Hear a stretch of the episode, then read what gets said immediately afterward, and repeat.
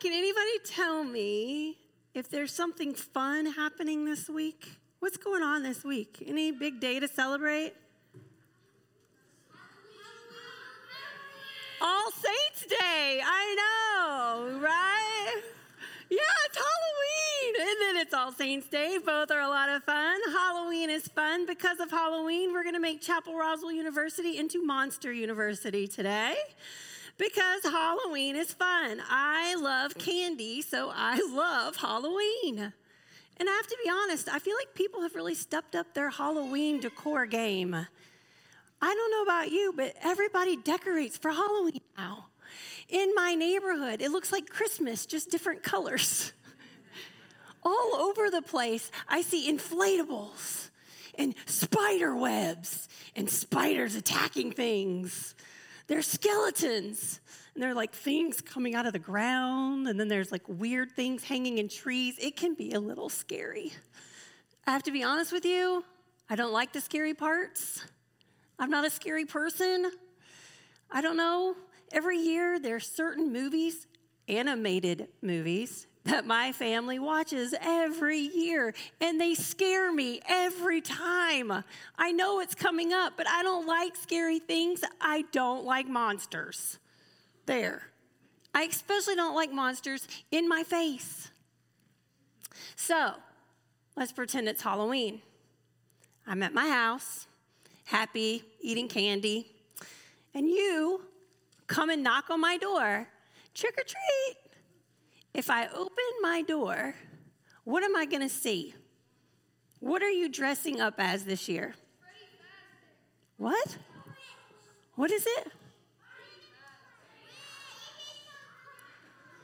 Okay, I'm already scared a little bit because I don't even know some of these things. Which I know. What? What? Harvey? I thought you just said Harvey. I'm like, okay, Harvey is scary. I don't know. What is it? Creeper? Nice. I love all of this. Wow. Okay. Ron Weasley. I know Ron. Yes. Is anybody dressing up as anything in the Bible? okay, well, just in case you want some last minute biblical costumes, I'm going to give you a few. If you want to dress up like a monster from the Bible, do you know what you would do? There are monsters in Scripture that you can dress up as, and I'm going to tell you just a few of them. Are you ready? I don't know if you know about these monsters that live in the Bible. One is called the Leviathan. Have you heard of the Leviathan? It is a twisted serpent. It's this huge, monstrous snake. It's very scary. It appears in the book of Psalm, Isaiah, and later in Job. In the book of Isaiah, chapter 27, there's a dragon, and the dragon lives under the sea. It's very specific. There's another monster. This one's a little tricky though. It's kind of a monster, kind of not a monster. Have you ever heard of a unicorn? There are unicorns in scripture. Did you know this? Ooh, I heard that. Ooh. But here's the trick a unicorn appears in your Bible if and only if you are reading the King James Version. If you have the King James Version, then you have a unicorn in your Bible. If you have any other version other than that, you have a wild ox with a horn. Did you know that? A wild ox with a horn. It appears multiple times. And if it doesn't say wild ox with a horn, it will say a rhinoceros. So, it, either way, there is some weird, large creature with a horn multiple times in Scripture. It is worth finding a King James Version just to read about your unicorn and then compare it. All right, dinosaurs. I don't know if you believe in dinosaurs or not. I'm not here to debate that question. But if anyone tells you there's a dinosaur in Scripture, I know the creature they're thinking of. Do you? It's called a behemoth. And the behemoth is multiple places, but the most in Job. And it is huge. And it's one of those fantastical things that scripture gives us an incredible description of. So, do you want me to read it to you? Yeah, okay, good. I was planning on it. I'm going to describe to you this, and in your minds, be thinking about what you could make as a costume, okay? Look at the behemoth, which I have made just as I made you. It eats grass it has great strength. Its power is in the muscles of its belly. It makes a tail like a tree. His thighs are huge, and the bones are tubes of bronze. And his arms are like iron. And it was the first of the great acts of God, and only its maker can approach it. It sits under a lotus plant. It looks for shade under trees. And if the water is turbulent, it is never afraid. Can you take it with a hook or pierce it with a snare? Can you draw out the Leviathan with a fish hook or press down its tongue with a cord? No, you cannot. Okay, that's, that's serious. That is a serious monster. If you've ever heard the Bible is boring, then you need to point them to Job and read the description. There's another monster. It's called the Nephilim. Have you ever heard of the Nephilim? These are giants. These are huge giants. And in the book of Numbers, all of the people were going in, the Israelites were going in looking for a place to live. And they found the Nephilim. And you know what they said? To ourselves, we seemed like grasshoppers. Okay, they found a group of people that made them feel like a grasshopper. Can you imagine? If you really want to freak your neighbors out, go to the book of Revelation and just point to something. there are so many images of like heads and faces, and it is completely Halloween. So go there. But whatever you do, do not come to my house dressed as any of that. Because it's going to scare me. I told you I don't like monsters, so don't dress up like those things and come to my house. I don't like monsters. And one of the reasons I don't like monsters is because I was one of those children who thought that there was one under my bed. That happens every now and then to me. I'm like, yep, there's a monster under my bed. I'm a child, and that's what I think. But I did what every child does when they think a monster's under their bed. I imagined another monster to eat that monster. This is true. In my imagination, I made up these friendly alligators. And these little alligators had names. And these alligators, they were my friends to protect me and they would swim all around my bed. So anytime I needed to go anywhere, I would swing my legs over, and instead of my feet touching the ground in my imagination, they would just land on the alligator's back. And this beautiful alligator would take me all over the house wherever I needed to go. It would take me to the kitchen and the hallway, all these places. It was fantastic. So, yes, you know you are from Louisiana when you make up alligators as a mode of transportation. I know, even as a child, you have to control and use your imagination at times to control those fears. I knew, even as a child, to take charge of my mind and my body and my emotion to overcome something that was scary. I knew somehow that old adage if something scares you, it could possibly save you later. If something is fearful, I knew that there was something bigger to save me from it. I acknowledge that we come to worship today with monsters in the Bible. I acknowledge that we come to worship with all kinds of monsters that aren't in the Bible. And I acknowledge that we have monsters that we can see and that we don't see. I know that we have monsters like addiction and depression, and those are real.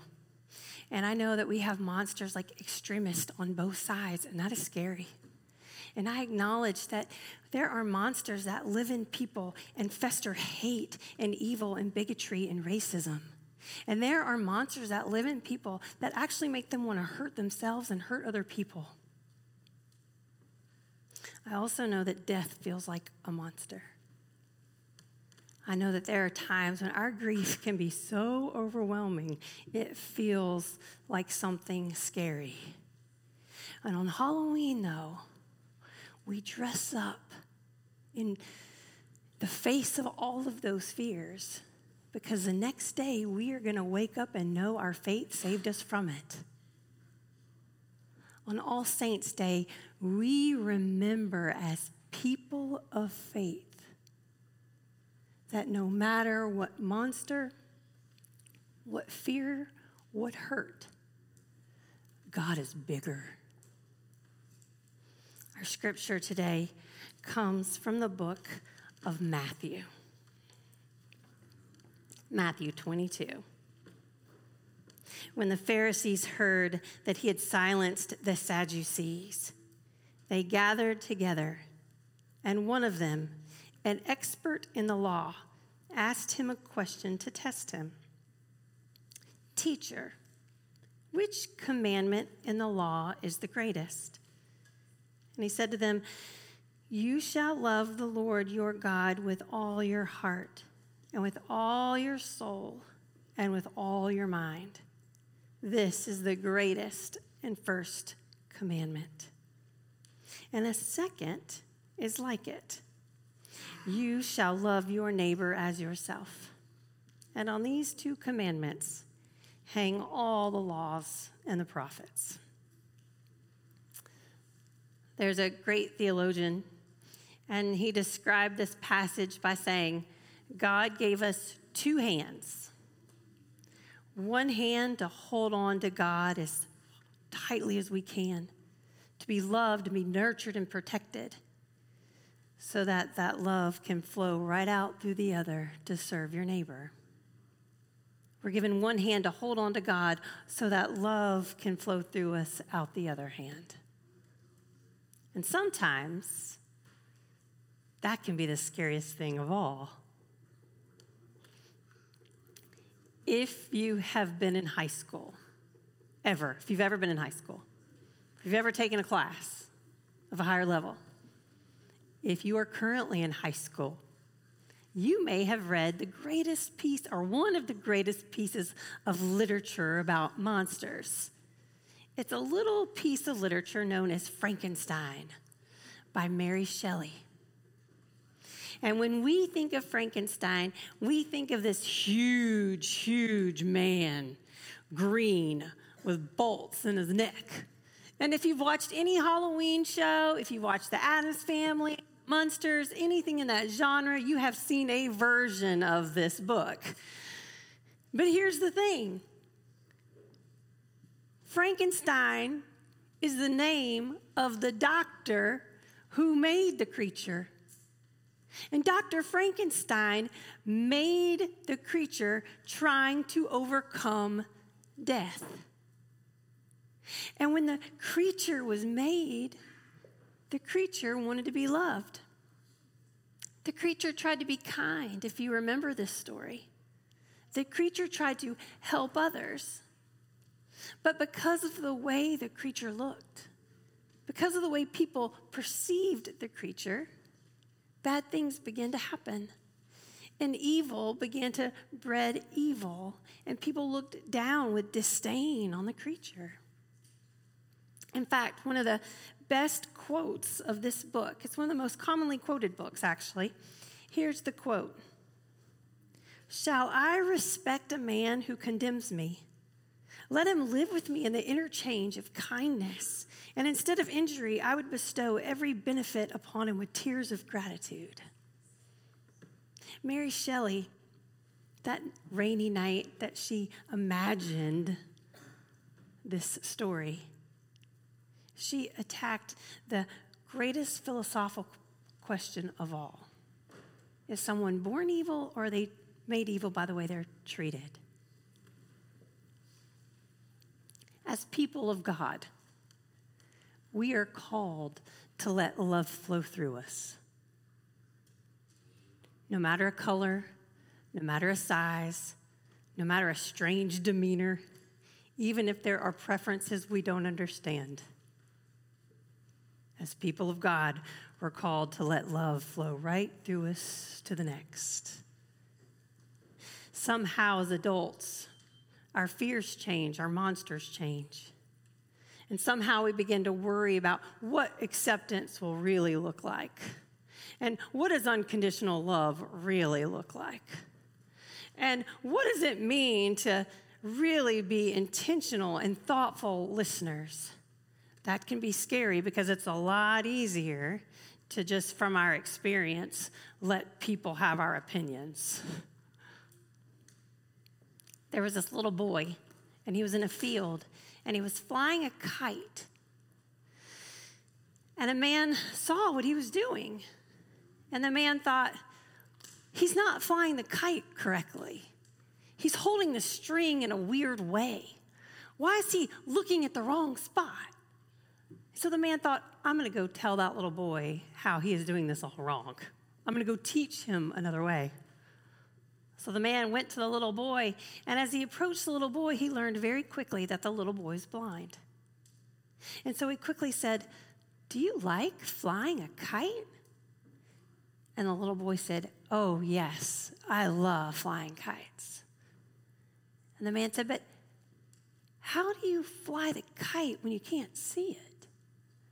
And the little boy said, I can feel a tug. That's what God's love is like. It's like the tug of a kite, it's like the tug of love. God's love is like the tug of grace, that tug of forgiveness, that tug telling you to let go of a fear. And that's scriptural. In the New Testament, there's a woman, and everybody thinks she's a monster because she's been bleeding for years. And this woman she knows if she could just touch, if she could just grace, and she does, the fringe of Jesus' robe, he would feel it. And the scripture in every single version says Jesus felt a tug. And because she reached out and tugged, she was healed. There's another man who's a monster. He's got leprosy, which means you can't touch him. He's an untouchable. But you know what Jesus does when he comes down from the mountain?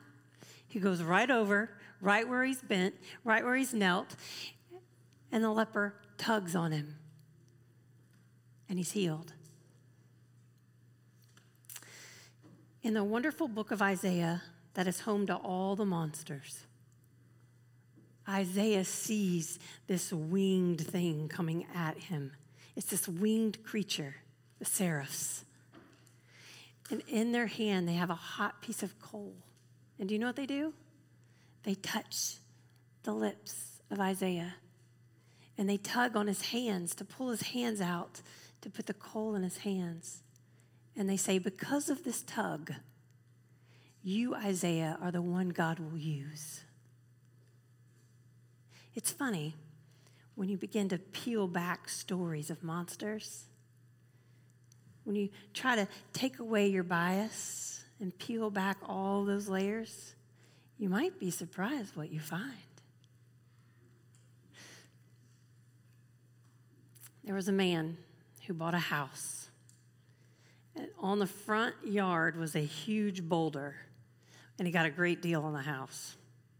He's like, This is a wonderful deal. I'm going to buy the house. I'll have the boulder removed. Well, guess what? He couldn't have the boulder removed The boulder was way too expensive to move, so he didn't know what to do with it. So he just let it sit there for quite some time until finally he took a hammer and a chisel and he went out to the boulder and he began to work on the boulder. And all of a sudden, the neighborhood was amazed at what they saw in the man's front yard as his decor. It was an elephant. And a neighbor came over and said, How in the world did you make an elephant out of the boulder? And the man said, I just chipped away everything that didn't look like an elephant. I wonder,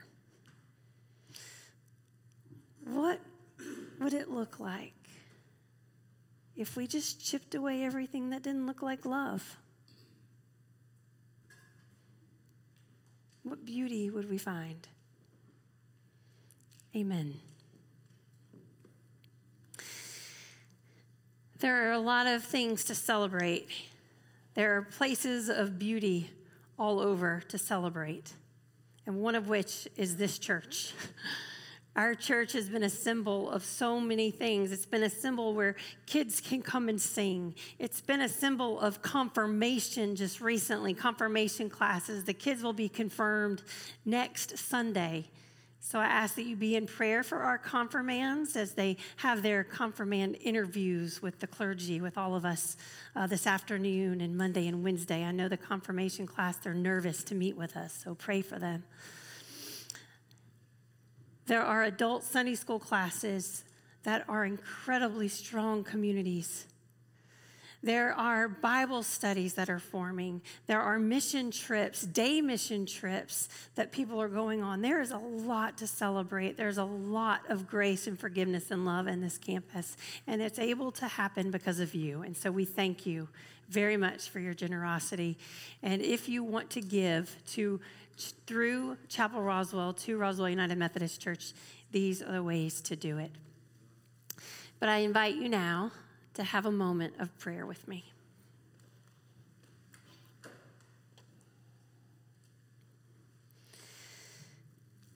Gracious and holy Lord, you are our dwelling place, and you are the one that gives us life and show us now how each of us are uniquely placed in this world for your work.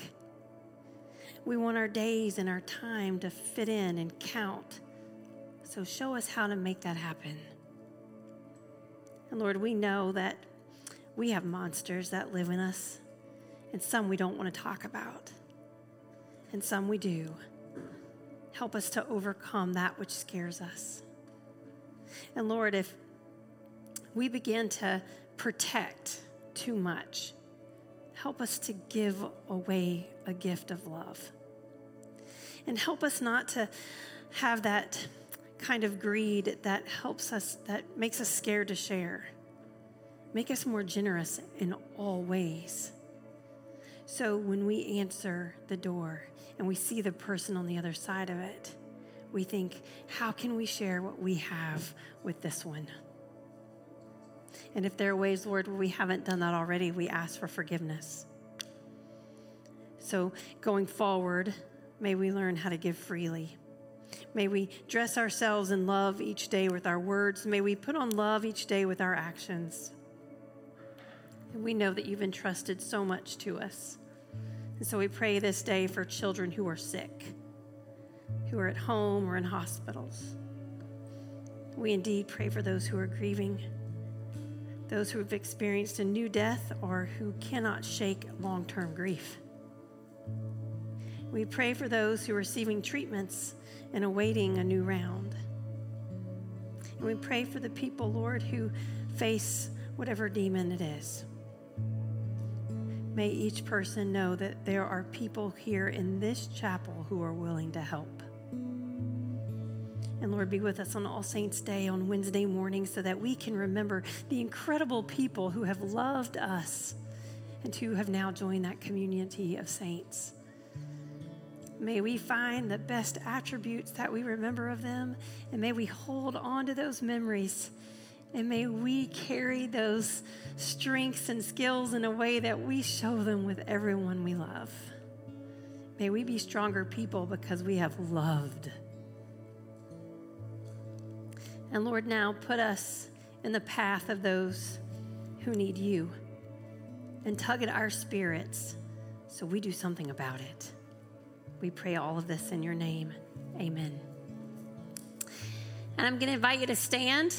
And as you do, I want to ask you as we sing our last song, we have a ton of slap bracelets. These are the cutest things ever because they have the cutest monsters in the world on these little slap bracelets. So I want you to come and grab a bracelet and I want you to grab stickers. And if there's some left over, you need to take them. We don't want anything left so that you can share them with people on Halloween when you run out of candy.